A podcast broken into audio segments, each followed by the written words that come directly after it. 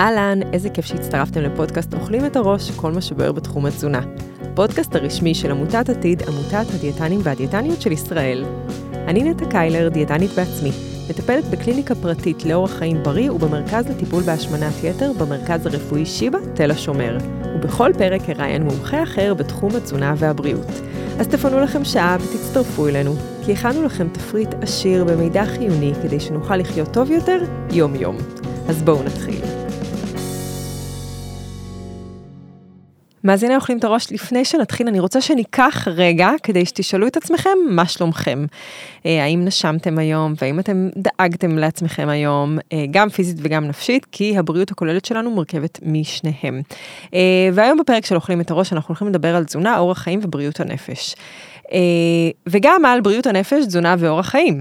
ובשביל זה ביקשתי מעדי גליה הרן לבוא לאולפן שוב. אה, עדי גליה הרן היא דיאטנית קלינית, בעלת תואר ראשון בתזונה קלינית ותואר שני בתזונה בריאות והתנהגות. היא עובדת במחלקת אשפוז פסיכיאטרית בבית חולים העמק ובמרפאה לבריאות הנפש של קופת חולים לאומית. היא מרצה לצוותים חינוכיים וצוותים שיקומיים אה, בנוגע לבריאות הנפש, הפרעות אכילה והפרעות באכילה על בסיס תחלואה נפשית, אכילה רגשית ודימוי גוף. היי עדי. היי, מה נשמע? איזה כיף להיפגש עוד פעם. לגמרי, תודה שהזמנת אותי שוב. ומה שלומך היום? אה, אני בסדר, האמת שממש נעים לי פה. יופי, כי זה מה שחשוב. לגמרי. Uh, אני יכולה לדבר בלי סוף על התרומה uh, של אורח החיים שלנו לבריאות הנפש שלנו, ובתהליכים הטיפוליים אני כל הזמן דואגת לנפש. אליי הם באים כדי לשנות את דפוסי האכילה שלהם, וזה לפעמים בא עם כזה שק מטורף של אמונות מגבילות ומחשבות מחבלות וזה, ואני, הדבר הראשון שאני חושבת זה על בריאות הגוף ובריאות הנפש. לגמרי, תזונה שווה רגש. לגמרי. לגמרי. Uh, המחיר הנפשי uh, של תרבות הדיאטות ושל אורח החיים שלנו בכלליות הוא עצום, ואני חושבת שלא מתייחסים לזה מספיק. Uh, וגם החיים במדינה שלנו זה חיי דחק, uh, יוקר המחיה, אלימות בחברה ששומעים עליה יותר ויותר בחדשות, אני מבקשת מכולם רגע לקחת אה, נשימה ולחייך למי שלידינו. אה, המצב הביטחוני, הכבישים, הצפיפות, הסושיאל, חופש הביטוי, כולם יכולים להיות גם הסיבה וגם התוצאה של אה, בריאות נפשית מעורערת, ומי שלא הרגיש אי פעם שהוא הולך להשתגע, אז שתדעו שזה טבעי, זה הנפש שלנו, ואנחנו פה בשביל לדבר על כל מה שקשור לבריאות הנפש. ומי שרוצה לשמוע על כל הדברים שעדי עושה, והיא באמת עושה הרבה דברים מדהימים, אז מוזמן לקפוץ לפרק הקודם, שהוא גם בסיס מאוד חשוב מבחינת ידע, כדי שנבין אה, איך אנחנו אה, לוקחים את כל הידע הזה ומיישמים אותו לכדי פעולות, חלקן פשוטות, חלקן קצת לא פשוטות, כלומר, יכול להיות שלי זה פשוט ולמישהו אחר זה לא פשוט וההפך, אבל אני רוצה כבר לקחת אותך ישר אל תוך, אה, אל תוך השאלות, כדי שננצל את כל הזמן לזה, אז את מוכנה? את איתי? לגמרי. אז אני חושבת שחשוב אבל שנפתח בזה שבעצם בריאות הנפש אה, קשורה אה, לאיזון כימי אה, במוח ובאמת בפרק הקודם הרחבנו גם על הנוירוטרנסמיטורים שקשורים לכל התהליכים המוחיים וכמה חשוב בעצם שהם יהיו מאוזנים ומה קורה כשהם לא נמצאים באיזון. דיברנו על התרופות הפסיכיאטריות, על כל הקבוצות העיקריות ומה הן בעצם גורמות לגוף שלנו ואני חושבת שזה נורא חשוב כבסיס להבין אה, בשביל באמת לקבל אה, כלים פרקטיים ולהבין איך אני בעצם מחבר בין תזונה לבריאות הנפש ובעזרתה מקדם את הבריאות שלי, חשוב קודם כל להבין את הבסיס, את ה basic ולא כן. לברוח מזה. כי חיבור אמיתי לגוף בעצם מאפשר לנו להיות בריאים יותר ולבחור נכון יותר את המזונות שלנו. אה, ככה בדיוק עשינו פה שיחה כן, על כמה שאנחנו, רוב, רוב האוכלוסייה לא, לא, לא יודעת מה, מה עובר עליה ואיך היא מרגישה ממש. ומה מוביל למה. קצת איבדנו את החיבור לעצמנו, כן. ואני חושבת שזה המהות של כל מה שאנחנו עושים פה בעצם רגע, להתחבר שוב לעצמנו, ועם תרבות השפע וכל הדברים האלה שגורמים למוח שלנו לנדוד אליהם, אז מאוד מאוד קשה למצוא את החיבור הזה. אה, ועל זה אני אשים דגש גם. כן, ו- ודיברנו גם על זה שבעצם אה, כשאנחנו הולכים לרופא ואנחנו מבקשים בדיקות דם, אז אין בדיקות דם לראות מה, מה מצב ההורמונים שלנו או מה, מה מצב הנפש שלנו, יש בדיקות דם כלליות כדי לראות מה, מה רמת הבריאות ואם יש אה, חסרים או דברים שצריך להתייחס אליהם. ו- וצריך מאוד להבין שבריאות הנפש הולכת יד ביד ויכולה להשפיע לטובה ולרעה גם על בדיקות הדם הגופניות. לגמרי. עכשיו, יש אה, כמובן מודעות שהיא עולה ועולה, אבל בפועל אנחנו לא מספיק עוד מתייחסים לזה. עכשיו, את ציינת ש, שבעצם כיום מאבחנים אה, הפרעות נפשיות אה, על דרך אה, אה, ספר שקוראים לו DSM, נכון, DSM 5, כן. אה, ו- ואני רוצה רק להגיד ש- שזה נכון, יש, יש כזה כל מיני סטנדרטים, אם זה קורה לך פעמיים בשבוע, במשך ככה נכון. וככה זמן, אז, אז אתה... אתה תוגדר עם uh, XYZ. אבל חשוב להגיד גם ש, שבאמת, זה, אני חושבת שזה מאוד פלואידי, אני חושבת שיש uh, גם אפיזודות, יש uh, מצבים, ש, uh, תקופות שיותר טוב לי בחיים, תקופות שפחות. טוב לי בחיים, ושזה לא חייב דווקא ספציפית לעמוד בקריטריונים בשביל שאני אפנה לעזרה. והמחלה היא גם לא אה, מכריעה מי שאתה. זאת בדיוק. אומרת, אתה זה לא המחלה. בדיוק. אה, וזה גם מה שחשוב כשאני יושבת מול מטופל. האדם שמולי הוא עולם אה, ומלואו והוא לא המחלה. אה, וזה משהו שהוא נורא נורא חשוב, כי גם הופעה של המחלות וההפרעות היא מאוד שונה בין אדם לאדם. אה, אז גם אמנם יש קריטריונים ויש אבחנות, אבל הטיפול הוא מאוד מאוד שונה. אני אף פעם לא אטפל אותו דבר, כאילו אין לי טיפול תזונתי קבוע למי שסובל מסכיזופרניה, זה לא עובד ככה. כן, זה לא כזה טוב, הנה, הנה תפריט גנרי ל, לגמרי. לזה. אז אני רוצה רגע ש, שנדבר בעצם אה, על הפעולות היומיומיות שמרכיבות את אורח החיים שלנו.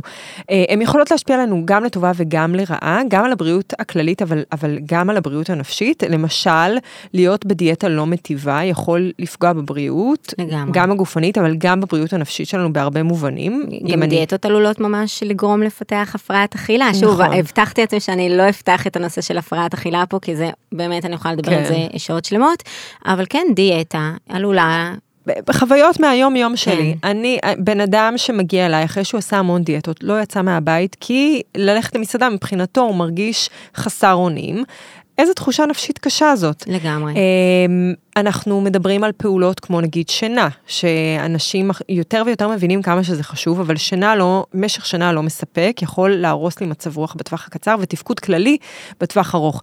אנחנו אגב, באורח החיים שלנו לא, לא מדברים מספיק על מנוחה. מנוחה זה דבר כל כך קריטי לבריאות הנפשית שלנו. והרבה פעמים גם כשאנחנו נחים, אנחנו כל כך עסוקים ברגשות אשם, ומה עשיתי בדיוק. ומה לא עשיתי, זה לא נחשב לנוח. נכון. זה גם בעייתי. כל הפעולות האלה הן מאוד חשובות, אה, ואנחנו יכולות גם לדבר על אה, מעגלי התמיכה שיש לנו בחיים.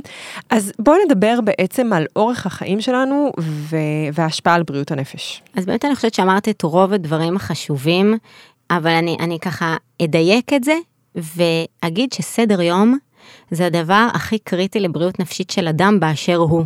בין אם הוא סובל מתחלואה נפשית קשה, ובין אם הוא סובל מקצת אי שקט או יום לא טוב. אה, סדר יום הוא ממש ממש קריטי. אה, קחי יום בשבוע, יום שקמת בו טוב והשיער שלך אה, הסתדר נפלא, זה יום שכנראה גם תאכלי בו יותר טוב, והכל יתנהל על מי מנוחות, אבל קחי יום שלא ישנת טוב וקמת הפוכה והסתכלת במראה ואמרת אוי לא מה קורה לשיער שלי, אז סביר להניח שבאותו יום גם בחרת לאכול פחות טוב. נכון, מיהרתי ולא היה לי זמן לקחת את נכון, האוכל אז זה מהמקרר. הכל משפיע על הכל, וסדר יום, והכוונה בסדר יום זה שוב לישון בשעות קבועות, לאכול בשעות מסודרות, ובאמת הרבה פעמים כשאני יושבת מול מטופל, אני שמה קודם כל דגש על האיך ולא על המה.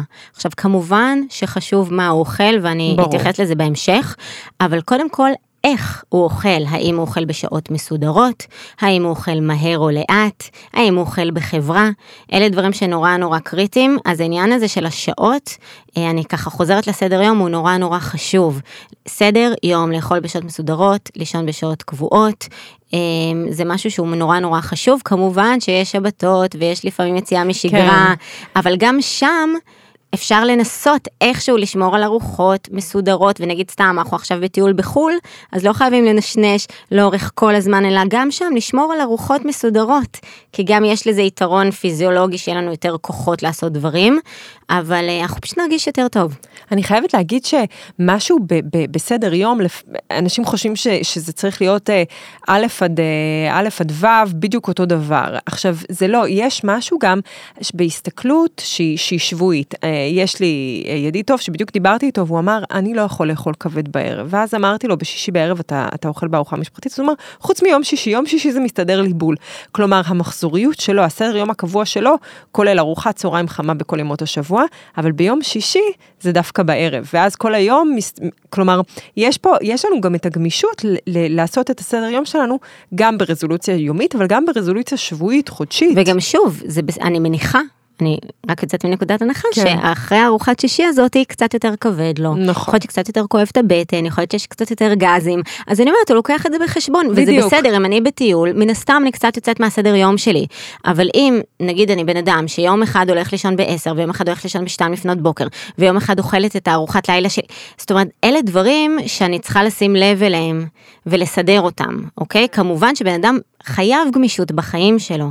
ההפך, יש לי מטופלים שנגיד אם הם נמנעים מללכת לארוחה כי הם כבר אכלו והם לא רגילים, אז אני אומרת, רגע, מה עם קצת גמישות? אז בואו נחשוב איך אפשר כן לעשות את זה ושתצא מזה בתחושה טובה. אמ, אז באמת אני כן אחזור אבל רגע לאיך. אז אני אומרת, אז סדר יום כמובן זה משהו שאורח החיים שלנו מאוד משפיע על בריאות הנפש, אז אמרתי סדר יום, זה, זה הבנו. אה, אבל עוד דבר זה, האם בן אדם בכלל נהנה מאוכל? מה המערכת יחסים שלו עם אוכל? האם אני אה, רעבה? האם אני אוכלת אוכל מתוך פחד, האם אני, בא לי משהו אז אני אוכלת אותו, נמנעת ממנו לחלוטין, ואז עושה עליו בולמוסים כי כל השבוע נמנעתי. זאת אומרת, אלה דברים שנורא נורא חשוב אה, לראות איך אני בכלל מול אוכל, ביום יום. איך הוא, כאילו, האם אני שוב נמנעת מללכת עם חברות למסעדה, אה, זה, זה כל מיני דברים שחשוב מאוד קודם כל לטפל בהם, לפני שאנחנו נכנסים למה ורזולוציה של תפריט. אז באמת חשוב להבין מה התחביבים של האדם, מה הסדר יום שלו, עם מי הוא אוכל, מה הוא אוכל, מה האמונות שלו סביב האוכל, אה, לפני שאנחנו נכנסים לרזולוציה של מה הוא אוכל. עכשיו אני אה, גם עובדת במחלקת אשפוז אקוטית, אנשים מגיעים לשם במצבים באמת ש... הרבה פעמים חרב עליהם עולמם. הם קיבלו הבחנה לראשונה, הם אחרי ניסיון אובדני, הם, הם בהתקף פסיכוטי, זאת אומרת, אנשים באמת שנמצאים בטלטלה קיומית. והמטרה של האשפוז זה בעצם להעביר אותם לאיזשהו מוד שיקומי. בכלל בבריאות הנפש אנחנו מדברים על שיקום והחלמה, לא הבראה. עכשיו אני לא אומרת את זה כדי לדכא, שאף אחד מפה לא יבריא ואף אחד לא, אה, וכולם יהיו חולים לנצח, ממש לא. אבל הרעיון הוא ללמוד לחיות לצד המחלה, יש תקופות מאוד טובות, יש תקופות פחות טובות, יש אנשים שחיים חיים במלואם, אבל הרעיון הוא שיקום, לחיות הכי טוב שאני יכול לצד המחלה או ההפרעה. אני רוצה רק להגיד שבזמן האחרון אה, משתמשים כל מיני אה, משפיעים. משפיעני רשת משתמשים במילה ריפוי אה, ביתר קלות, mm-hmm. ו- וזה שם אנשים בסיטואציות אה, מאוד אה, לא טובות עם הגוף שלהם. אה, שהם אה, נוטים להאשים את הגוף שלהם, מה זאת אומרת, בן אדם אחר כן מצליח להביא את עצמו לריפוי, אה, ואני לא, ו- ויש סיטואר, יש, יש מחלות ו- ותסמונות ו- והבחנות, שבאמת אפשר להגיע ל- לשיקום. לרמיסיה, ו- בדיוק, כאילו, לרמיסיה, נכון. ל- ולחיות לצד זה, כלומר לנהל את זה. אבל זה עדיין שם וזה עלול להתפרץ, נכון? נכון? צריך לקחת את זה אז, בחשבון. אז באמת, אז אני חושבת שכדיאטנית במחלקת אשפוז אקוטית, שהרבה פעמים עולה השאלה מה את עושה שם, והרבה פעמים גם אפילו יש, אה, שוב, הקולגות שאני עובדת איתם מאוד מודעים לחשיבות המקצוע, אבל אה, בהרבה מקומות אין דיאטנית במחלקת אשפוז, כאן זה המקום להגיד שגם התקן היום הלא רשמי זה בערך דיאטנית על 200 מטופלים, 200 מיטות אשפוז, אני עובדת עם 20 מטופלים, ואני עובדת, אה, אני בעצם דיאטנית שהיא חלק אינטגרלי מצוות גם מחלקה וגם צוות מרפאה. ולמה זה חשוב בעיניי? כי הרבה פעמים כשאנחנו חושבים על שיקום, אז נגיד, אה, אז המטופל אמור לחזור לחיים, המתמודד אה, עם תחלואה נפשית אמור לחזור לחייו, למצוא עבודה, למצוא איזושהי מסגרת, אבל זה לא תמיד יום אחרי האשפוז. אז אנחנו צריכים להשתמש במה כן זמין. מה כן זמין עכשיו בשביל לעזור לאותו בן אדם שנמצא במשבר נפשי, לקחת אה, בעצם את המושכות ולהתחיל להרגיש שהוא שולט במה שקורה. כי זה בעצם מצב שהוא די חסר שליטה ויש המון המון תסכול. אז מה כן זמין? לאכול מסודר? זה דבר שהוא זמין לכולם. לחתוך סלט? זה דבר שהוא זמין לכולם וזה מדהים לראות. שנגיד לפעמים יוצא לי לראות מטופל חותך סלט ונותן זה לשאר המטופלים וזה מדהים מה שהדבר הזה גורם לו להרגיש אז זה כאילו וואו הוא חתך סלט. זה דבר ענק. זה דבר ענק שהוא חתך סלט, ויצר אצלו משמעות ונתינה לאחר, שזה הדברים הכי הכי מבריאים שיש. זאת אומרת, זה דברים שהם באמת לא סתם שמים עליהם דגש. לצאת לעשות פעילות גופנית זה זמין לכולם, אפשר להתחיל מחמש דקות ולא משעה. אה, ובעצם כל הדברים האלה יכולים לקדם משמעותית את השיקום והבריאות הנפשית, ולכן הכרחי לשלב אותם במסגרת הטיפולית עוד במצב האקוטי, הכוונה גם למתמודדים באשפוז, ולכן, ואני גם מדבר על זה עוד הרבה בהמשך, דיאטנית צריכה לקחת חלק אינטגרלי בכל צוות בריאות הנפש שקיים, זה כל כך חשוב. באמת, בעניין הזה של קידום אורחות חיים אפשר להשתמש בזה ככלי שיקומי כל כך יעיל. אה, לפעמים אני, אני, אני יכולה לתאר את הסיטואציה שחורב על מישהו אה, אה, עולמו, ויש לו, לו עכשיו הבחנה, ואז אומרים לו, טוב, תשלב ירקות, ואז הוא אומר, מה ירקות עכשיו? עכשיו, ירקות זה בעצם שם גנרי לסלף קר. כלומר, אתה עכשיו הולך לעשות איזושהי פעולה, את או אתה, אה, שבה את או אתה דואגים לעצמכם בדברים הקטנים. אתם כן מזינים את עצמכם אה, ו, ודואגים להכניס חומרים לגוף ש, שהם מעודדים בריאות. אה, אתה כן עושה דברים קטנים.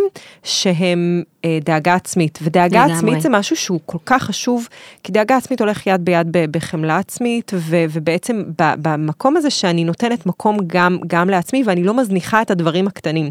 ואז שהדברים האלה מסודרים, יותר קל גם לבוא מנקודת פתיחה יותר טובה לש, נכון. לשאר ההתמודדויות, כי בסוף כולנו מתמודדים עם החיים האלה. נכון, ודווקא המקום הזה של מה זה כבר יעזור, אני במצב אה, אקוטי, כשאני ארגיש יותר טוב, ואגב, גם הרבה מטפלים, ויש גם רופאים שאומרים, כשהמטופל ירגיש יותר טוב, אז אני אולי אשלח אותו לדיאטנית או אמליץ לו. למה? כן. איזה מין מסר זה גם לא, לאותו מתמודד. יש המון מטופלים שמגיעים למחלקה, למשל עם סכיזופרניה וסוכרת לא מאוזנת. עכשיו, א', ב', טיפול בסוכרת, כל דיאטנית יודעת את זה, וכל רופא שיושב בקופה יודע את זה, שולחים לדיאטנית. דיאטנית היא חלק מהטיפול בסוכרת. קו ראשון. ויש המון מטופלים עם סכיזופרניה, שמעולם לא נשלחו לדיאטנית. ואני באמת, זה כל כך מכעיס אותי, אני, אני תמיד שולחת מיילים ומתקשרת לאותם רופאים ושואלת, למה הוא לא נשלח לדיאטנית? עכשיו, לפעמים זה נפל בין הכיסאות, לפעמים הוא כן שלח את המטופל והוא לא הלך, אבל זה נורא חשוב גם כאנשי מקצוע, גם מבחינה סטיגמטית וגם מבחינת המסר, איזה מין מסר עובר למטופל שלא שולחים אותו לטפל בגוף שלו. זאת אומרת שהגוף שלך לא מספיק חשוב, שאתה כל כך חולה מבחינה נפשית שזה לא משנה, עכשיו ברור שזה משנה. ברור שזה משנה, ברור שהגוף שלו חשוב, גם במצב האקוטי. מטופל עם סכיזופרניה לא סתם הם פי 2-3 עם סוכרת ולא סתם התוחלת חיים שלהם יותר קצרה, כי הם באמת חולים יותר, כי הם פחות עם סלף קר, ולא רק בגלל עצמם, גם המערכת פחות נותנת לזה מקום, ואין שום סיבה, אפשר לעשות עבודה עם כל מטופל, ובאמת יש מטופלים עם הנמכה קוגניטיבית בגלל התרופות, בגלל המחלה, אפשר לעשות איתם עבודה. אני ארצה לשתף שאחד הדברים שלמדתי מהם הכי הרבה מאז שאני דיאטנית היה שבאמת בחודשים הראשונים שהייתי דיאטנית אז אה, עבדתי במרפאה כללית וזה מרפאה שגם נשלחו אליה חבר'ה מהוסטל אה, לבריאות הנפש שגרו בקרבת מקום. אמ, אז אחד מהם הגיע אליי וזה היה אה, פעם ראשונה שנתקלתי במרפאה במטופל שסובל מסכיזופרניה והייתה לו גם הנמכה קוגניטיבית ממש כאילו זה מטופל של המון המון שנים שניכר עליו ש, שהוא ככה באמת כרוני, והוא ישב מולי, והייתי דיאטנית צעירה, ואני כאילו בראש שלי, מה, מה אני אמורה לעשות? למה? כאילו, למה? לא, איך כאילו אני יכולה לעזור לו? כן. זה פשוט היה שיעור, הבית ספר הכי טוב שהיה לי כדיאטנית, זה היה מטופל עם הכי הרבה מוטיבציה. הוא חזר אליי כל שבועיים, עשה בדיוק את מה שקבענו, בא אליי ברגל כמו שקבענו, אה, אה, קצת עשה שינוי בסנדוויצ'ים שלו, אבל ממש הייתה התקדמות מדהימה, ו, ובשבילי זה היה בית ספר, כי שוב, מאז כבר עברתי כמה וכמה מטופלים, ואני מן הסתם לא חושבת את מה שחשבתי אז, אבל אפשר לעשות עבודה עם כל אדם, וחשוב, אני, אני רואה בתפקיד שלי, לעזור למטופל למצוא אה, יחד איתו את הכוחות ואת ה... גם אם זה אור קטן, להרחיב אותו. בכל אדם יש כוח. ובכל אדם יש אור וצריך לעזור לאותו אה, מטופל שמגיע אליי למחלקה או למרפאה. למצוא את הכוחות ובעצם להתחיל להניע תהליך נכון. שיקדם את הבריאות שלו. את אמרת כזה ש, שהרופא יגיד כשהוא הרגיש יותר טוב אז נת, נתחיל לטפל אבל מעצם הפעולות הקטנות האלה הוא יכול כבר להרגיש יותר ברור. טוב, הרבה יותר אה, קרוב. ברור. ו, ואז אה, בעצם אנחנו מדברים, אנחנו אחרי תקופת קורונה ואנחנו מדברים כזה על אורח החיים ועל ההשפעה של, על בריאות הנפש. אני אחרי אה, אה, תקופת בידוד הרגשתי את, ה, את הירידה במצב רוח, את הצורך ב, ב, בחום אנושי, אה, ויש לי, לי מטופלים שמעצם זה ש, שהם בבדידות, הם אוכלים המון. אוכלים המון, כי בעצם זאת ההשפעה. אנחנו אה, מחפשים למלא את החלל, וזה משפיע מאוד על הבריאות הנפשית. עכשיו, זה דבר גורר דבר, אז אכילה אה, גדולה, אז עלייה מסיבית במשקל, ואז חוסר רצון לצאת מהבית, וזה ממש מבין את עצמו. את מכירה את ננסי מקין, את הסיפור? לא. אז זה, אה, זה, זה לא סיפור, זה כאילו בעצם, זה סיפור אמיתי על אה, אישה שקוראים לה ננסי מקין, אה, מארצות הברית, וזה בדיוק מה שאמרת, זה אישה שסבלה אה, מהשמנה. מאז שהיא ילדה, היא שקלה מעל 300 קילו, וזה היה בשנות ה-90. אה, ואז אחותה אה, שיפצה את המרתף והזמינה אותה לגור איתה וקנתה לה מחשב. עכשיו זה היה בשנות ה-90, כל התקופה של הצ'אטים, לנו היה את פורום תפוז, נאנה וזה, אז היא נרשמה לפורום של, אה, לצ'אט כזה של פוליטיקה, ואף אחד לא יודע איך היא נראית. ותוך חודשים היא הייתה שם שם דבר, כולם חיכו למה יש לננסי להגיד, אף אחד לא ידע, היא לא הייתה ננסי השמנה, הייתה ננסי החכמה, ש, שיש לה כל כך הרבה מה, מה לתרום ולתת. היא ירדה לבד מעל 150 קילו, בלי תרופות, בלי ניתוח, יש איתה הרבה רעיונות, אפשר לחפש אותה ביוטיוב, ננסי מקין, וזה בעצם מספר את כוחה של משמעות. ובעצם ברגע שהיא מילאה את עצמה במשמעות ובתוכן, היא לא הזדקקה כבר לאוכל, והיא נורא מדברת את זה, וזה נורא יפה, וזה ממש דוגמה נפלאה, זה קצת כמו סיפור סינדרלה, אבל, אבל זה לא, זאת אומרת, זה לא דמיוני, זה אמיתי ויש אנשים שחיים ככה, ולכן גם כש, כשאני יושבת עם מטופלים, אנחנו ממש מחפשים משמעות, תוכן, תחביב, זה כל כך חשוב, כי זה בא על חשבון אוכל בסופו של דבר, ומילוי באכילה רגשית כן, בעצם. כן, אותם הורמונים שדיברנו עליהם בפרק הקודם, יש הרבה דרכים, לא רק דרך אוכל, ולא רק דרך מילוי דחפים, יש לנו כל מיני דברים שאנחנו יכולים לעשות כדי לשפר אותם. עכשיו, אני לוקחת אותך דווקא לכיוון. לכיוון ההפוך. בעצם איך בריאות הנפש יכולה להשפיע על אורח החיים שלנו, כי אני יכולה לספר לך שיש לי מטופלת אה, ש, שבעצם יש, יש לה אבחנות אה, פסיכיאטריות ויש לה תרופות שהיא, שהיא לוקחת, וזה גורם לה לדחפים מאוד חזקים. מקשר עוד פעם לפרק הקודם, ואז זה מביא בעצם לעלייה במשקל, לסכרת, זה, זה גם מביא אותה לחוסר אונים בתוך, בתוך ארוחות משפחתיות. כן, אז אה, באמת דיברנו על זה שהתרופות כן. גורמות לנו לאיזון נפשי שהוא נורא נורא חשוב, אבל הרבה פעמים אותן תרופות גורמות לנו לחוסר איזון במערכת יחסים שלנו מול אוכל וצריך ללמוד את זה מחדש. אה, אז אני ככה כן אתייחס, אני חושבת שזו שאלה נורא חשובה, כי כשאדם נמצא במצוקה רגשית זה בעצם יכול להתבטא בשלל דרכים דרך התזונה. אז אני אתן כמה דוגמאות, אה, דיכאון למשל יכול להתבטא באכילה מועטה עד כדי תת תזונה, אבל הוא יכול גם להתבטא באכילת יתר עקב אה, אה, ניסיון למסך על הרגשות המאוד מאוד קשים שאני מרגיש. זה יכול להתבטא אפילו בקשיי בליעה. ממש, אנחנו רואים המון המון המון תלונות סומטיות בקרב מטופלים שסובלים מדיכאון. אה, תלונות סומטיות זה תלונות גופניות, הגוף שלי בעצם זועק את הכאב. נכון. ואז צריך להחליט כמה בדיקות אנחנו עושים לו, כמה אנחנו הולכים יחד איתו ועושים את כל הבחינות, כאילו בעצם לשלול מרכיב אורגני, שזה אומר, יש באמת סיבה שקשה לאותה בחורה לבלוע. אני יכולה להגיד לך שברוב המקרים זה נפשי. אני מאלה שמתעקשים שעשו להם את כל הבדיקות, כי נורא קשה לשבת מול מול מישהו שסובל. נכון. אמ, אבל הרבה פעמים זה נפשי. חרדה למשל, זה בעצם מטריה מאוד מאוד גדולה, תחתיה יש הרבה הפרעות, יש את ה-OCD, יש את ההפרעות אכילה. אה, אני אתמקד ב-OCD דווקא, אני, יוצא לי המון לטפל ב-OCD בקליניקה, אה, זה בעצם Obsessive Compulsive Disorder, אה, הפרעה טורדנית כפייתית. בעצם מה שקורה בהפרעה הזאת זה שיש לי מחשבות טורדניות בלתי פוסקות, ואז אני בעצם משתמשת בפעילות כפייתית, פעולות כפייתיות, בשביל להפסיק את אותן מחשבות טורדניות, מה שמייצר בעצם מעגל אה, שלא כן. נגמר. לכבות את אה, הגז אה, כן. 30 פעם כדי לוודא שהוא באמת סגור. ממש, אז הרבה פעמים ה-OCD מתבטא באכילה. למשל, יש לי מטופלת שאובחנה כאנורקסית.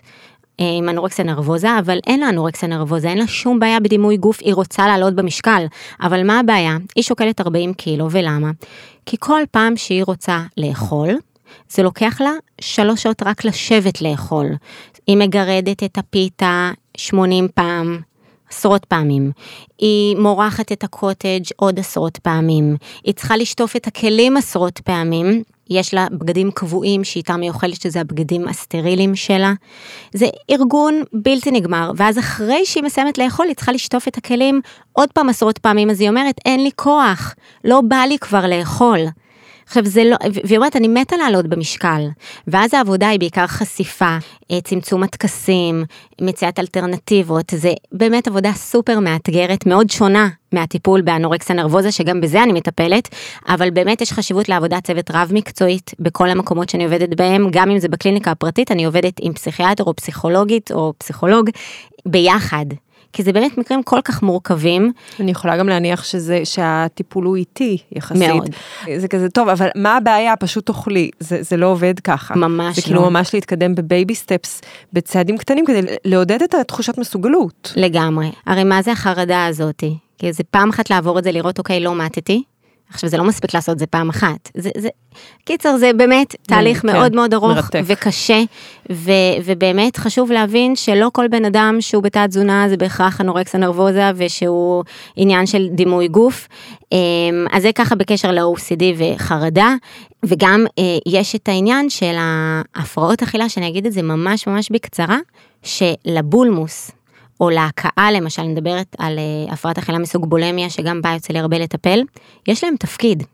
עכשיו, אם אני באה ואומרת למטופלת, תפסיקי להקיא, נגיד היא מאושפזת אצלנו במחלקה, אני אומרת לה, אסור לך להקיא. סליחה, אני אומרת לה להפסיק עם הבולמוסים.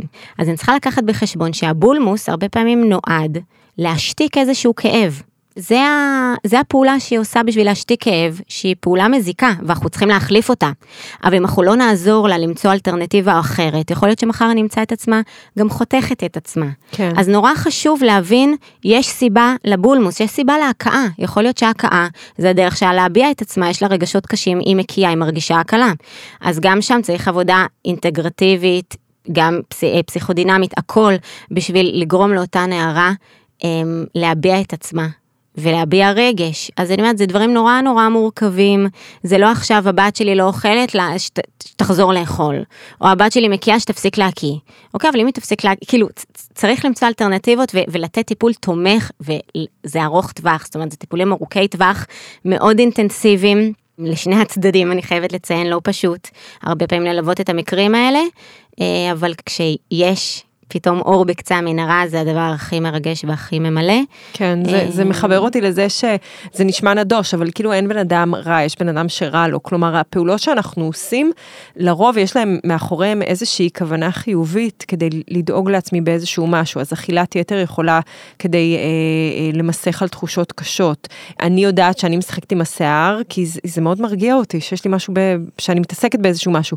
אה, אז לכל אחד יש את, ה, את הדברים שלו, השאלה כמה זה מפ, מפריע לו לאיכות נכון, החיים הנה אני וליום כוססת יום. ציפורניים, עכשיו בדיוק הפסקתי, הנה שימי. לב ללק, אה, וזה משהו ש...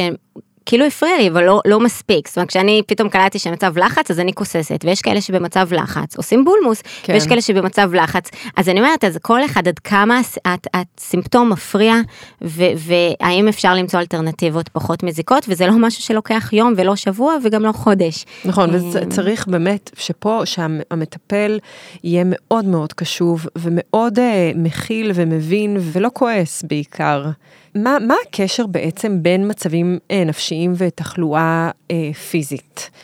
קודם כל, כמו שכבר ציינתי בפרק הקודם, למטופלים מבריאות הנפש, במיוחד עם תחלואה פסיכיאטרית קשה, שאני מדברת על סכיזופרניה ומאניה דיפרסיה, יש פי 2-3 אה, בעצם אה, סיכוי לחלות בסוכרת, תחלואה לבבית, התוחלת חיים הרבה יותר קצרה, כ-20 שנה בגלל תחלואה גופנית, וגם דיברנו על זה שסטרס, חרדה ומתח מתמיד עלולים לגרום לתחלואה גופנית, הסברנו את זה והרחבנו על זה בפרק הקודם, בעצם מה קורה בגוף, אבל כן אני אזכיר בקצרה שבמצבי סטרס רמת הסוכר בגוף עולה עקב הפעלה של המערכת הסימפתטית והאנדוקרינית, וסטרס ממושך בעצם עלול לגרום אה, לתחלואה גופנית אה, ככה כרונית. אה, עכשיו, מה שחשוב לי לציין זה שסטרס זה לא רק בהפרעת חרדה, סטרס יכול להיות עקב אה, דיכאון, פוסט טראומה, מצב פסיכוטי, בעצם רוב סוגי התחלואה וההפרעות הנפשיות עלולות לגרום לסטרס. אבל חוץ מזה, גם מצבים אובייקטיביים של החיים יכולים לגרום לסטרס, אה, מה שנקרא הפרעת הסתגלות. למשל, אה, פיטרו אותי מהעבודה, ואני בסטרס, ואני מתחילה להיכנס לסוג של דיכאון. אה, זה הפרעת הסתגלות, והרבה מגיעים אלינו גם למחלקה עם הפרעת הסתגלות.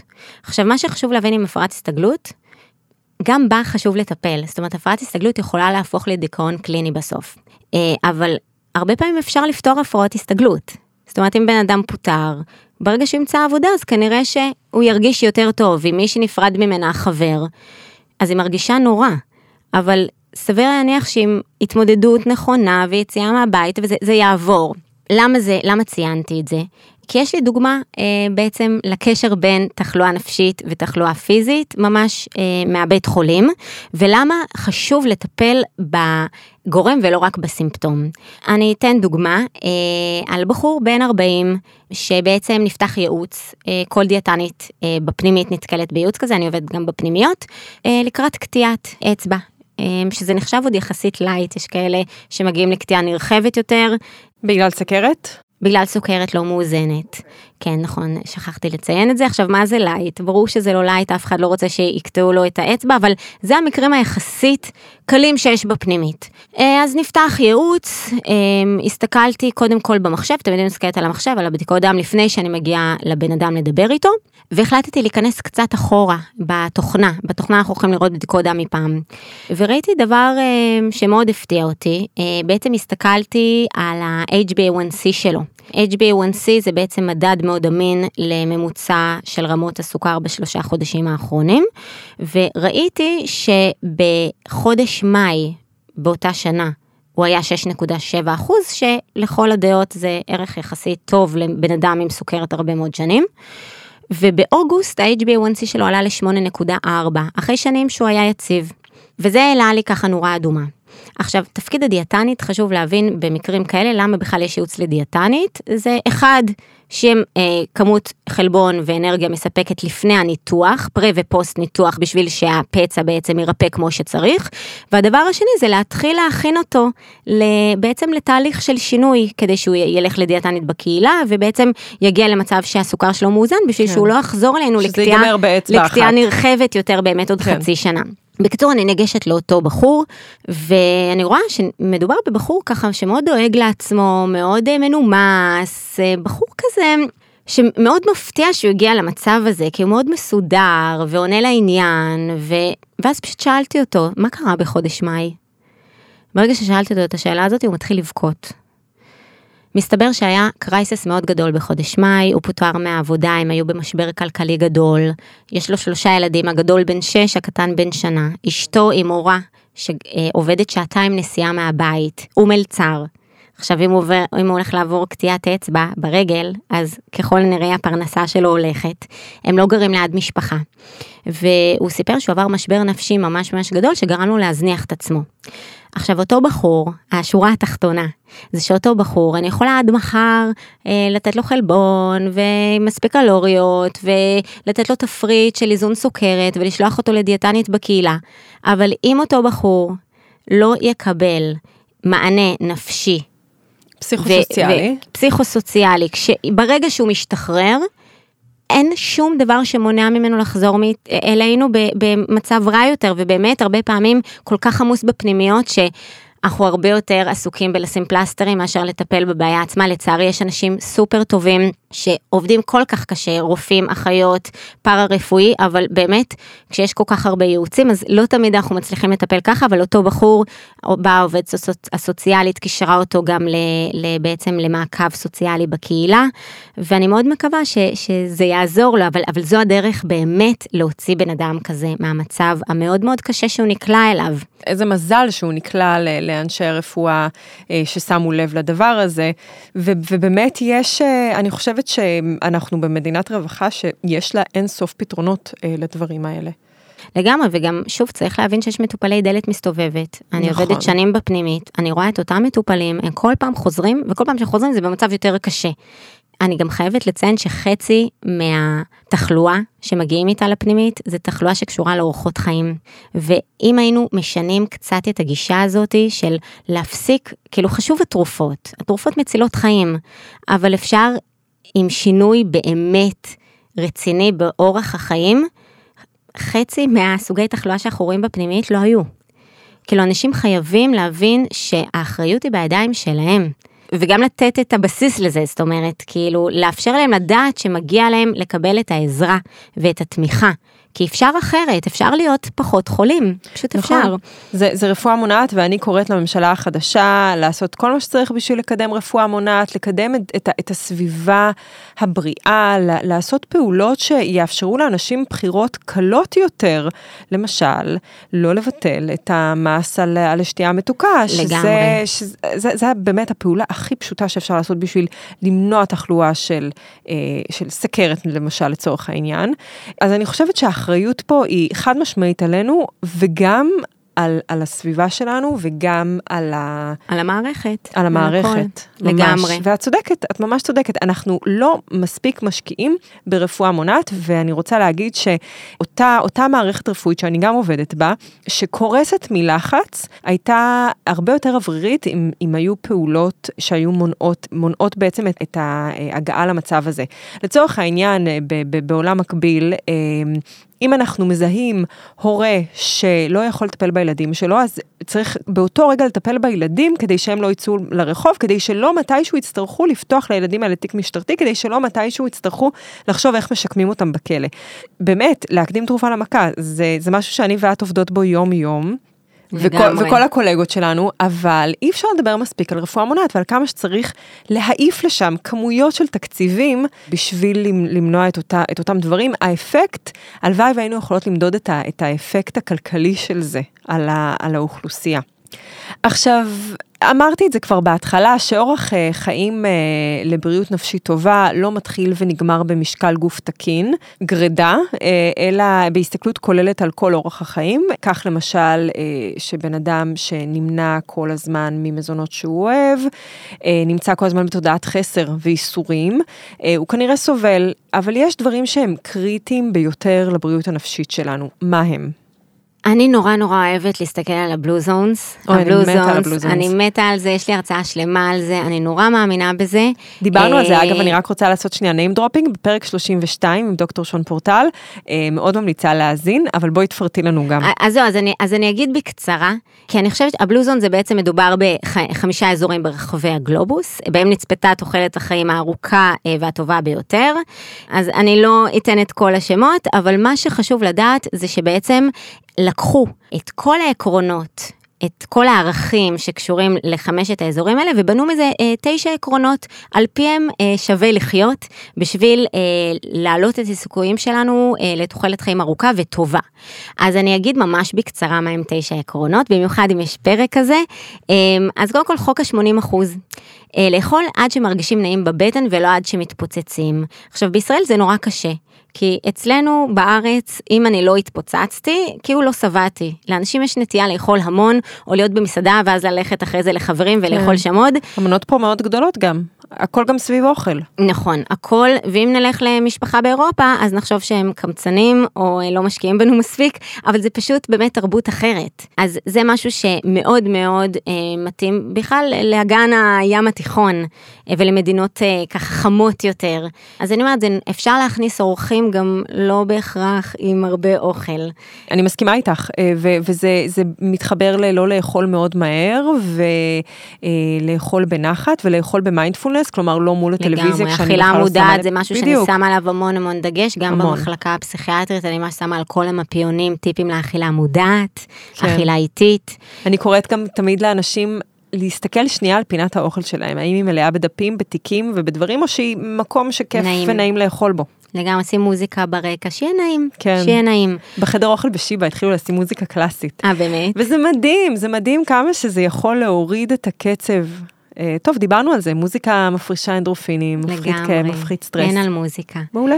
אה, אז באמת, לחיות בתנועה, אנחנו דיברנו על זה המון, אבל באמת פעילות גופנית כחלק משגרת היום, האנדורפינים שמשתחררים. פעילות גופנית זה תרופה לכל דבר, כל אדם צריך לעשות פעילות גופנית, במיוחד בדור שלנו, שזה דור יושבני, אנחנו לא זזים מספיק. נכון. נגיד המון מטופלים אומרים לי, לא, אבל אני זזתי היום בעבודה, זה לא מספיק, צריך נכון. עוד. אני, אני כל הזמן אומרת, אה, כמו שאם אנחנו, אם אני כל היום מנשנש אוכל, אני אהיה לא בריאה, אז אם אני כל היום מנשנש פעילות גופנית, אני אלך קצת לפה, אני אעלה במדרגות, אני אעשה זה, זה, זה לא, לא מוריד את הצורך בלעשות פעילות גופנית מאומצת במשך זמן רצוף, אבל זה חד משמעית עוזר לשפר את הבריאות, וחשוב מאוד לבריאות הגוף. שייכות, את דיברת על זה, אני חושבת, בפרק הקודם. אז העניין הזה של שייכות, זה יכול להיות דתית, חברתית, להיות ממשהו גדול יותר. זה עניין גם של צניעות, אבל צניעות בקטע של אני לא יכול לשלוט על הכל. כאילו, ויש עולם מסביבי, אז אני אומרת, אז שייכות לעולם הזה, ואז משם אפשר להקטין את זה לשייכות לחברה, למשהו, לחוג שאני לוקח בו חלק. אה, אפילו אם אני מתמודד, אז להיכנס לקבוצת מתמודדים, שמתמודדים עם מה שאני מתמודד איתו, זה מאוד מאוד מקל. אה, אז להיות שייך, זה נורא נורא חשוב. תזונה מבוססת צומח, אני בהמשך, אני לא רוצה להרחיב על זה, כי אני כן יותר אדבר על תזונה בהמשך, אבל בגדול, כמה שיותר קרוב לטבע, ירקות, קטניות, גנים מלאים, פירות, להרוויח כן. ממנה את הכל, ויטמינים, סיבים תזונתיים, מינרלים. לשמור על העצם, על הלב, על הסוכר, על עור הפנים, על בריאות השיער, הכל, הכל דרך תזונה ש, שמקורה מהצומח. אז באמת במקומות האלה זה שוב, אם הם אוכלים בשר, זה הבשר שהם גידלו, לא שעבר מיליון אוקיינוסים וזה בשביל להגיע לצלחת. אה, קבוצת שווים בעלי ערכים משותפים שמקדמים בריאות ו-well-being, אז שוב, אם יש לי חבר מעשן, אז אני לא אגיד, לא, אני לא חברה שלך כי אתה מעשן, אה, או אם יש לי חברים שנורא אוהבים כל הזמן לאכול, וגם אני נורא אוהבת לאכול, אז אין עם זה בעיה. אבל אפשר להחליט שלפני שאנחנו יוצאים למסעדה, אנחנו יוצאים לעשות הליכה ביחד. למשל, זה משהו שמאוד מאוד עוזר עם החבר'ה שלי, עם קבוצת השווים שלי, עם הבן זוג שלי, איתי בדבר הזה, זה נורא נורא מקל. אה, נגיד אם אני רוצה עכשיו להחליט שאני עושה שינוי ואני רוצה להפחית מתוקים ואני גרה עם בן זוג בבית, אז הוא קבוצת השווים שלי, אז כדאי להחליט את הדברים האלה ביחד ולראות שאנחנו עם אותם ערכים, ו- ו- ובאמת שנינו על זה ביחד, זה מאוד מאוד עוזר. Um, מטרה, משמעות, סיבה למה אני קם בבוקר, אז דיברנו על ננסי מקין, אז אני לא ארחיב לגבי זה, אבל זה באמת, זה יכול להיות מלהציל חיי אדם, ובאמת בגלל זה אומרים שצוותים אה, פארה-רפואיים, רפואיים, אנשים שעובדים בבתי חולים, זה אנשים עם משמעות מאוד מאוד גדולה, וזה אנשים סך הכל מאוד מאושרים, אנשים שעובדים גם במגזר הציבורי, וכמונו, אנחנו יודעים, מאושרת. מרוויחים מאוד מעט, אבל אני קמה כל בוקר באמת עם תחושה כל כך טובה, וגם כשאני מסיימת את היום גמורה על הרצפה, אני מרגישה סיפוק ענק. אה, אז אני אומרת, אבל זה לא חייב להיות זה, זה יכול להיות ברמה של לשים עציץ בבית ולגדל בו תבלינים. ולראות את זה צומח, זה נותן לי משמעות, אני צריכה לקום ולהשקות את העציץ הזה. זאת אומרת, זה יכול להיות כל דבר, תמצאו משמעות וסיבה לקום בבוקר. אני אמרתי למטופלת שלי שהיא הייתה חוזרת הביתה מותשת, ישר פותחת את המקרר, לא משנה אם כן רבע או לא רבע, ואמרתי לה, בואי, בואי, כשאת חוזרת הביתה, קודם כל תעשי וי של הצמחים. ואז היא חזרה והיא אמרה, קודם כל שזה כל כך כיף להסתכל על הצמחים. צמחים גם ידועים כ, כמרגיעים, אבל זה, זה, זה התחבר לבאמת איזושהי תחושת משמעות, שזה דבר מדהים. ממש. אז הפחתת סטרס, אה, דיברנו על זה המון, אז זה יכול להיות happy hour, זמן הודיה, הליכה, מדיטציה, איזשהו משהו באמצע היום, שרגע אני עוצר, ו... ושנייה נח, כן. באמת. נח, על אמת, רובנו לא על אמת נחים. נכון, אני רוצה להגיד על מנוחה, שבדיוק קראתי מאמר על מישהי, של מישהי שאמרה שמנוחה זה הדרך הכי טובה אה, להילחם בקפיטליזם, ו, ובעצם למצוא את תנועת הנגד, כלומר לנוח, כמו שאמרת, אמיתי, מבלי לחשוב על כל המטלות שיש לי. והרגשות אשם שצפים כי אני נחה. כן, בדיוק, כלומר, באמת מנוחה. עכשיו, מנוחה זה, למנוחה יש המון אה, צורות, זה יכול להיות ריקוד, זה יכול להיות אה, לטייל בטבע, זה יכול להיות לשכב מול אה, נטפליקס, זה, זה יכול להיות המון דברים. לגמרי. אה, באמת שני עקרונות אחרונים וסופר חשב, חשובים זה אחד אה, גרעין משפחתי חזק, אה, המשפחה חיה ביחד, למבוגרים יש מקום של כבוד, אין כמעט זקן השבט, פעם היה זקן השבט, היו באים להתייעץ איתו, מתייעצים עם סבא וסבתא, היום הם קצת נדחקים הצידה, נכון, הם לא עומדים בקצב, והם מגיעים לגיל 90, אבל בואו גם נשפר את האיכות חיים שלהם בזה שניתן להם להרגיש משמעותיים, שלא רק נבקר אותם, אלא גם נשאל אותם, בין אם תשתמשו במה שהם בעצות שהם ייתנו לכם ובין אם לא. זה נורא נורא חשוב, הגרעין המשפחתי החזק הזה הוא קריטי לאיכות חיים. ו, והדבר האחרון זה שבמקומות האלה שותים יין בצורה מבוקרת מדי יום. אני לא חושבת שזה העניין של היין כמו המפגש החברתי, זה יכול להיות גם תה. נגיד כן. אני ראיתי איזה תוכנית שעשו על הבלוזונס והראו שם איזה אה, איש מבוגר בן 90 שכל יום הולך מהבית שלו בכפר עד הפאב, זה איזה שעה הליכה, שותה שם את המשקה שניים שלו. נפגש עם חברים ואז חוזר. אז יש פה כל כך הרבה מרכיבים בדבר הזה, כי שוב, אם אני באה הביתה אחרי שנסעתי כל היום באוטו, אה, דופקת שתי... אה, אה, שוטים של וויסקי, אז זו לא הכוונה. כן, הכוונה היא בדיוק. כאילו, גם העניין המפגש החברתי, גם הרגע רגיעה. כן יש פוליפנולים וכל מיני גורמים אה, אה, מאוד בריאים ביין, אבל יחד עם זה אני לא חושבת שמי ששותה יין בהכרח יותר בריא ממי שלא שותה יין. זה, זה עוד מרכיב הטקס. שראו שהטקס, כן. נכון, הט- הטקסיות של הדבר הזה, לטקסיות יש חשיבות מאוד גדולה בבריאות הנפש. אני, אני מאוד מאוד מאמינה בטקסיות ובלשמר את הטקסים האלה. לגמרי, מסורת. כן, כן, זה, נכון. אני, אני ממש מסכימה איתך. אה, עכשיו, אמרנו דברים ככה כלליים, אבל אני נורא רוצה שניכנס יותר ספציפית ל, ל, לאוכל ולבריאות הנפש. עכשיו, יש היום קטוגני וים תיכוני ו, ודיאטות אה, אה, ל, לירידה במשקל כאלה ואחרות, וצום לסירוגין וכו' וכו'. אה, אני, הדבר היחידי שאני יכולה להגיד באופן חד משמעי, זה שיודעים שמזון אולטרה מעובד, פוגע בעצם בבריאות הנפש, פוגע בהמון אה, אלמנטים, גם באופן ישיר וגם אבל באופן עקיף, אבל מה אנחנו יודעים על שאר סוגי האכילה? אז אני אתחיל בכך שללא ספק לבריאות נפשית יש קשר ישיר לבריאות מטבולית. אה, הכוונה היא שלתזונה השפעה אה, ממש חשובה למטבוליזם התקין שלנו, ובדגש על המטבוליזם המוחי. אה, שהוא קשור באופן ישיר למטבוליזם של מערכת העיכול. וכשנדבר על המיקרוביום זה יהיה מאוד ברור. זאת אומרת, ה- המטבוליזם של העיכול שלי משפיע באופן ישיר על המטבוליזם של המוח שלי, בעצם על איך שחומרים משפיעים עליי. אז כבר דיברתי על קודם על כמה חשוב איך אני אוכל, אה, ועכשיו באמת בואו ניכנס קצת יותר למה אני אוכל. אז קודם כל, אז אחרי שאני באמת מגיעה למקומות האלה בטיפול של, ה, של ה, מה המקום שלי מול אוכל, אז אחרי זה יש באמת מקום להמלצות תזונתיות. אני קודם כל בוחנת חוסרים תזונתיים, זה הכי הכי חשוב. בדיקות דם, לראות מה הבן אדם אוכל, לקחת אנמנזה.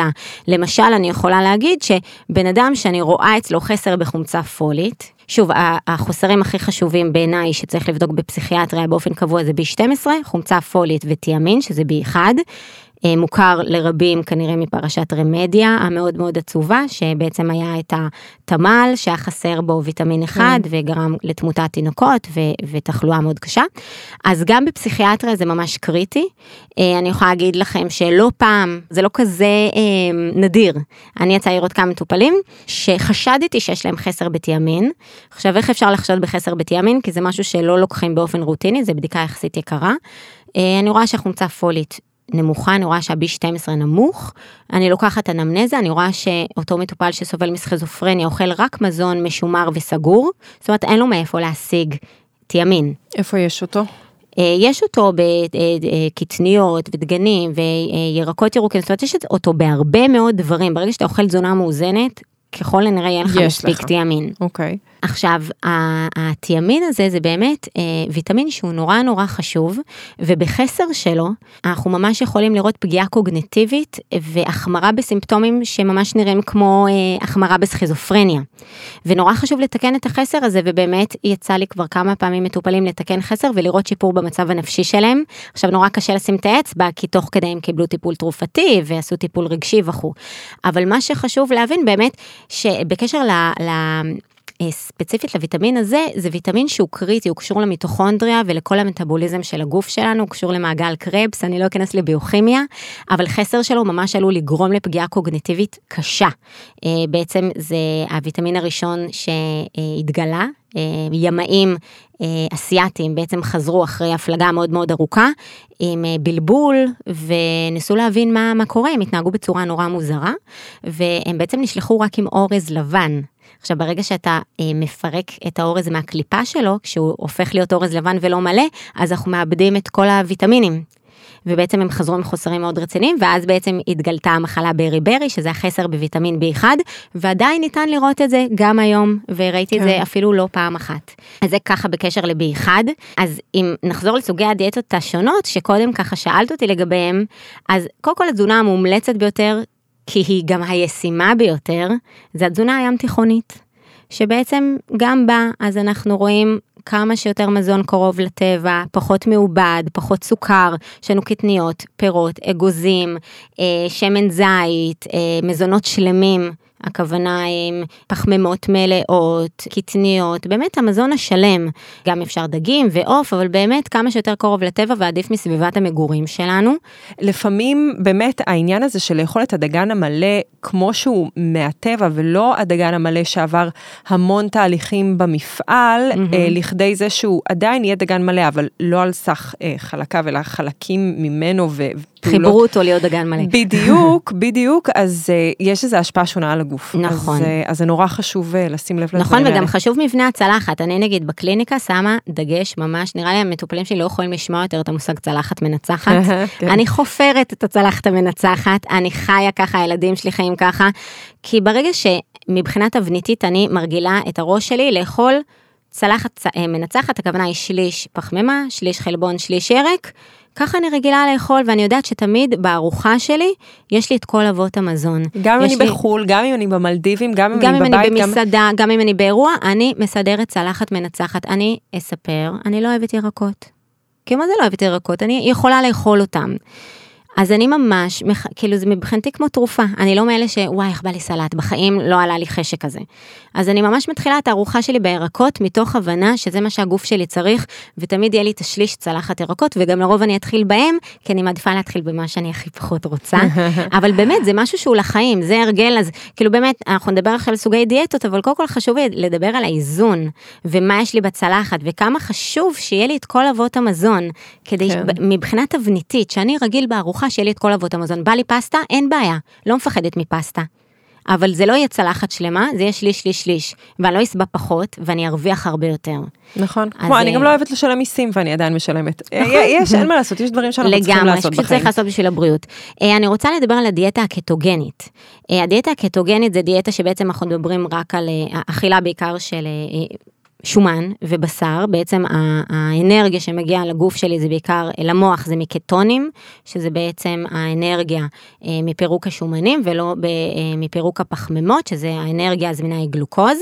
אה, הדיאטה הזו לא נחקרה מספיק, אבל מהמחקרים שכן עשו, מי שדבק בדיאטה הקטוגנית, ועל זה הנקודה, מאוד קשה לדבוק בדיאטה הקטוגנית, בגלל זה גם אין הרבה מחקרים, כי גם אם נרשמו 100 אנשים למחקר, הכמות, אנשים. שסיימו, באמת נורא נורא קשה אה, להתחייב לדיאטה הזו, היא דיאטה מאוד מאוד קשה ולא מתאימה לכל אחד, אבל מי שכן דבק בדיאטה, ממש ראו שהוא אה, הפחתת סימפטומים ותסמינים וממש שיפור במצב הנפשי, גם בקרב מטופלים עם סכ- סכיזופרניה קשה ועמידה לטיפול תרופתי.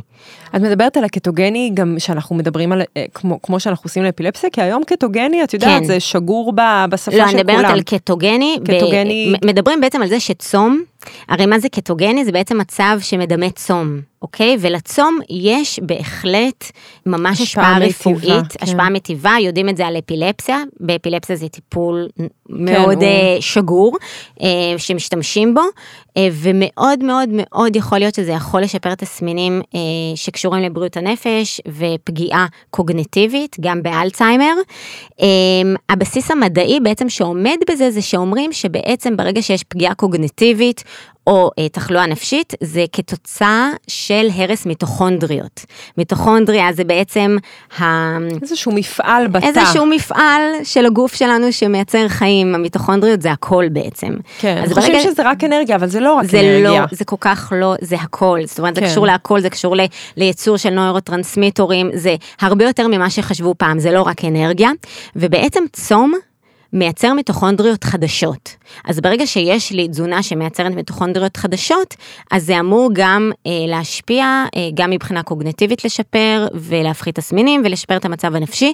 אז זה בהקשר של התזונה הקטוגנית, אבל שוב חסר מחקר קליני אה, ארוך טווח שיאושש את הטענה הזו, שבעיניי מאוד מעניינת, ומדברים שקראתי בהחלט יש דברים אה, בגו, ושווה להמשיך לקרוא ולחקור את זה. אה, אבל שוב, אה, נורא חשוב אה, לבחור בדיאטה שאפשר להתמיד בה.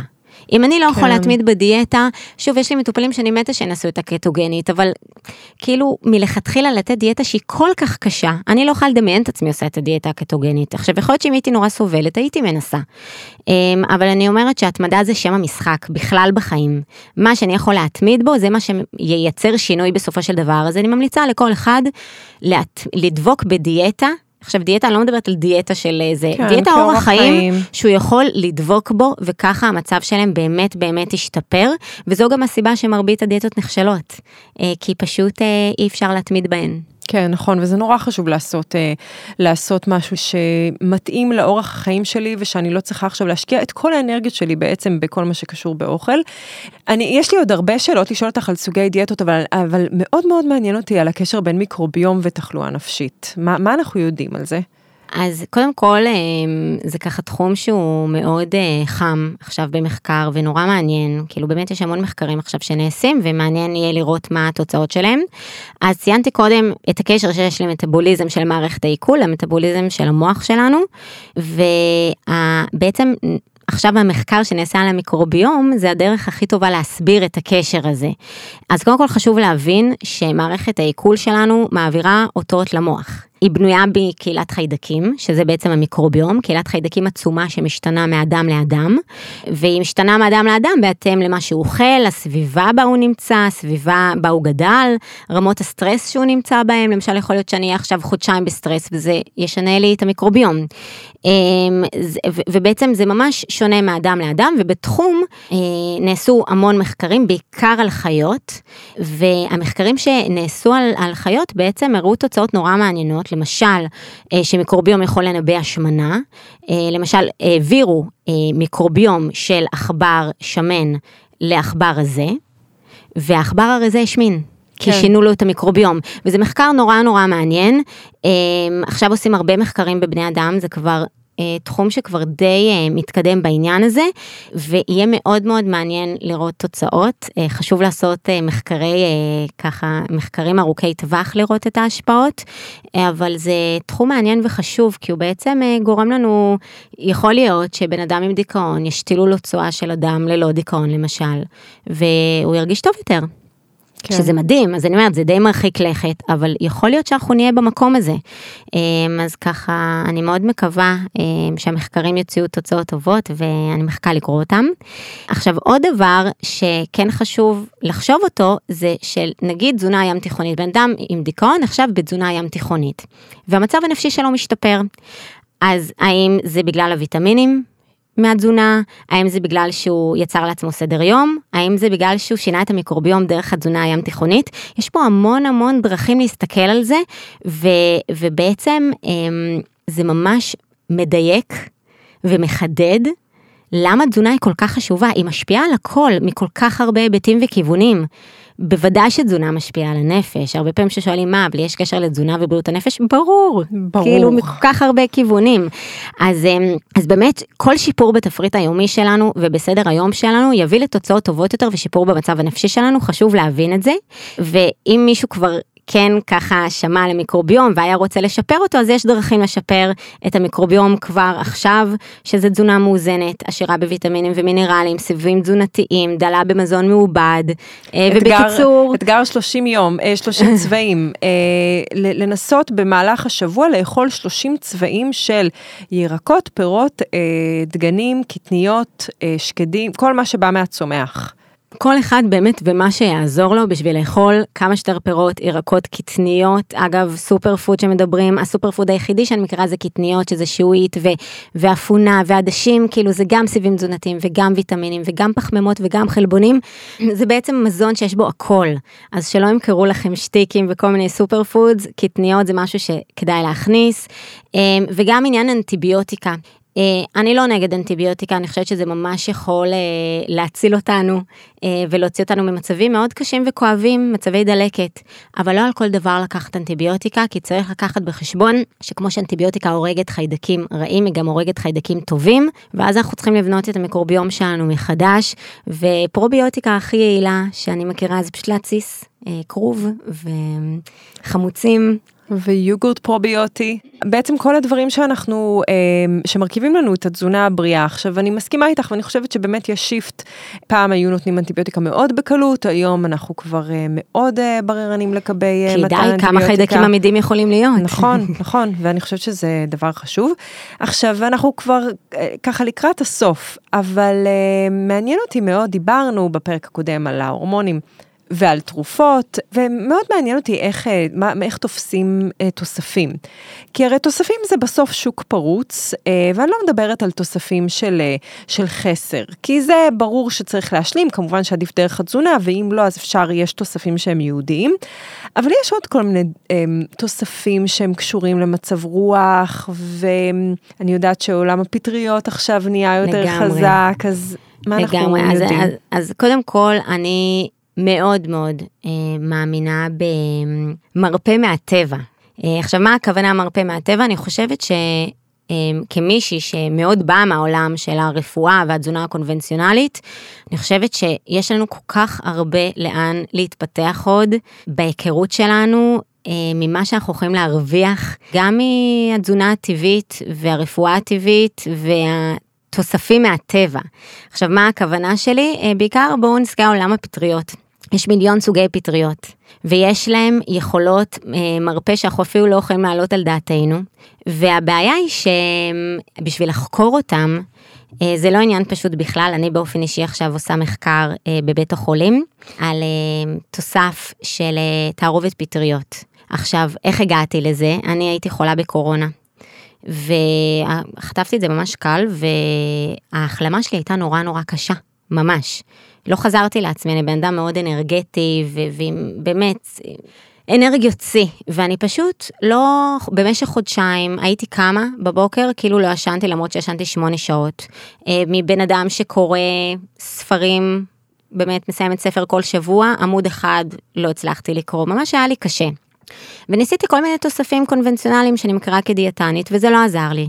ואז פניתי לחברים שלי, שהם ככה יותר אה, קרובים אה, לעולם של אה, תזונה משלימה וכל מיני אה, אה, תוספי תזונה שאני פחות מכירה, והם אמרו לי, בטח יש פטריית מרפא שהיא מאוד מוכרת, כל נטורופט כמעט ממליץ עליה, תנסי אותה.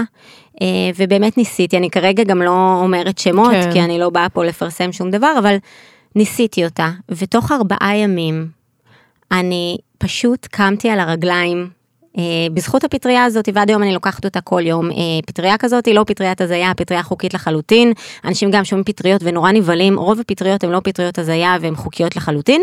ושכנעתי את המנהל מחלקה, אמרתי לו, תקשיב, הגיעו אלינו המון מאושפזים בזמן האחרון עם ספק החמרה בדיכאון, ספק פוסט קורונה, שממש אומרים לא חזרתי לעצמי. אם יש משהו שיכול לעזור להם, למה שלא ניתן להם אותו בלי תופעות לוואי? אה, והוא השתכנע ועכשיו אנחנו מריצים מחקר, אז ככה באמת אני מזמינה מי שמאזין לנו וסובל מפוסט קורונה והוא עייף, תפנו אליי. באמת בשמחה אנחנו צריכים לגייס עכשיו מועמדים וזו הדרך להכניס בעצם גם את העולם הזה את העולם של התיסוף בצמחים אה, לעולם שלנו אה, אז אה, באמת, חוץ מזה יש גם תרופות טבעיות שכן אה, משתמשים בהן, אבל אה, זה מספר מצומצם של תרופות טבעיות, והן לא נמצאות, אה, לא הרבה משתמשים בהן, וחבל, כי בעצם לפי המחקרים שכן נעשו עליהם, אז כן יש תוצאות יפות, למשל יש את ה... זה תרופות שמצריכות מרשם חלק מהם, אז באמת יש את הלשיע, שזה תרופה טבעית שמופקת מצמח הלבנדר, אה, ויש את הרמוטיב, שזה תרופה כן. שניתנת אה, לדיכאון, שהיא נצפתה כמאוד יעילה, היא צריכה מרשם רופא, אבל היא טבעית לחלוטין, בלי כמעט תופעות לוואי. כן, זה בעצם איזשהו צמח שהוא מחקה את הפעילות אה, של SSRI, אם אני לא טועה. נכון, כן לגמרי, אז למה כן. לא לנסות אותם, אם אין להם תופעות לוואי כמעט. כן. יש תוספים שניתן אה, לקחת אותם ללא מרשם, אבל שוב חשוב לדעתי תמיד להתייעץ עם, אה, עם רופא, אה, אז יש את ה-5-HTP, שזה תוסף סרוטונין טבעי שנצפה כיעיל לטיפול בדיכאון קל, אה, תוסף פנילאלנין שניתן להעלות מצב רוח ומוטיבציה איתו, אה, יש את אה, תוסף של SAMe שהוא הכרחי לתפקוד של כל הנוירוטרנסמיטורים שדיברנו עליהם קודם, והוא גם נצפה כיעיל למצבי דיכאון קל, שוב אני מדברת רובם למצבי דיכאון קל. אה, אז למרות שהתוספים האלו לא נצפה בהם תופעות לוואי משמעותיות, הש- השימוש בהם בשטח יחסית קטן, אני הייתי רוצה לראות שימוש אה, גדול יותר בהם, ובאמת כמו שאמרתי קודם, יש את ה-B12 חומצה פולית ימין, אותם קריטי לתקן, אה, יש גם מחקרים שמצביעים על זה שלמטופלים עם סכיזופרניה יש סיכוי של פי שתיים אה, אה, לחלות בצליאק, שזה עוד יותר גם וואי, משפיע על הסיכוי שלהם להיות עם חוסרים. בדיוק. אז יש פה כל כך הרבה דברים, אני חושבת שיש המון תוספים שהיינו יכולים להשתמש בהם והיו מאוד מועילים. יש המון מה לחקור. לעבור, ואני מרגישה שהעולם הזה מתחיל לפתוח את הראש והולכים לכיוון הזה, וזה מעניין, באמת, כן. כאילו העולם הזה, כל יום לומדים משהו חדש. ממש. כמה זה חשוב ללכת באמת אה, לאיש מקצוע שיוכל לכוון, כי נורא קל בעולם התוספים פשוט, אה, את יודעת, אה, לתת וי של המדף, לקחת את הכל, ואז לצפות שמשהו מזה יעבוד, אבל, אבל יש פה איזושהי הסתכלות באמת מאוד מאוד הוליסטית על אורח החיים, על הרגלי האכילה, על התוספים שלוקחים, וזה צריך הכל ללכת יד ביד, ולא אני אקח את זה וזה יפתור לי את כל, כל שאר הדברים. לגמרי. אני חושבת שזה ממש יכול לשמש אותנו, אבל באמת בתוך איזה... איזושהי מסגרת. עכשיו דיברנו באמת על הרבה דברים, ואני חושבת שזה באמת פרק מדהים, כי, כי הוא נוגע לכולנו, ו, ואנחנו באמת צריכים לדאוג לבריאות הנפשית שלנו.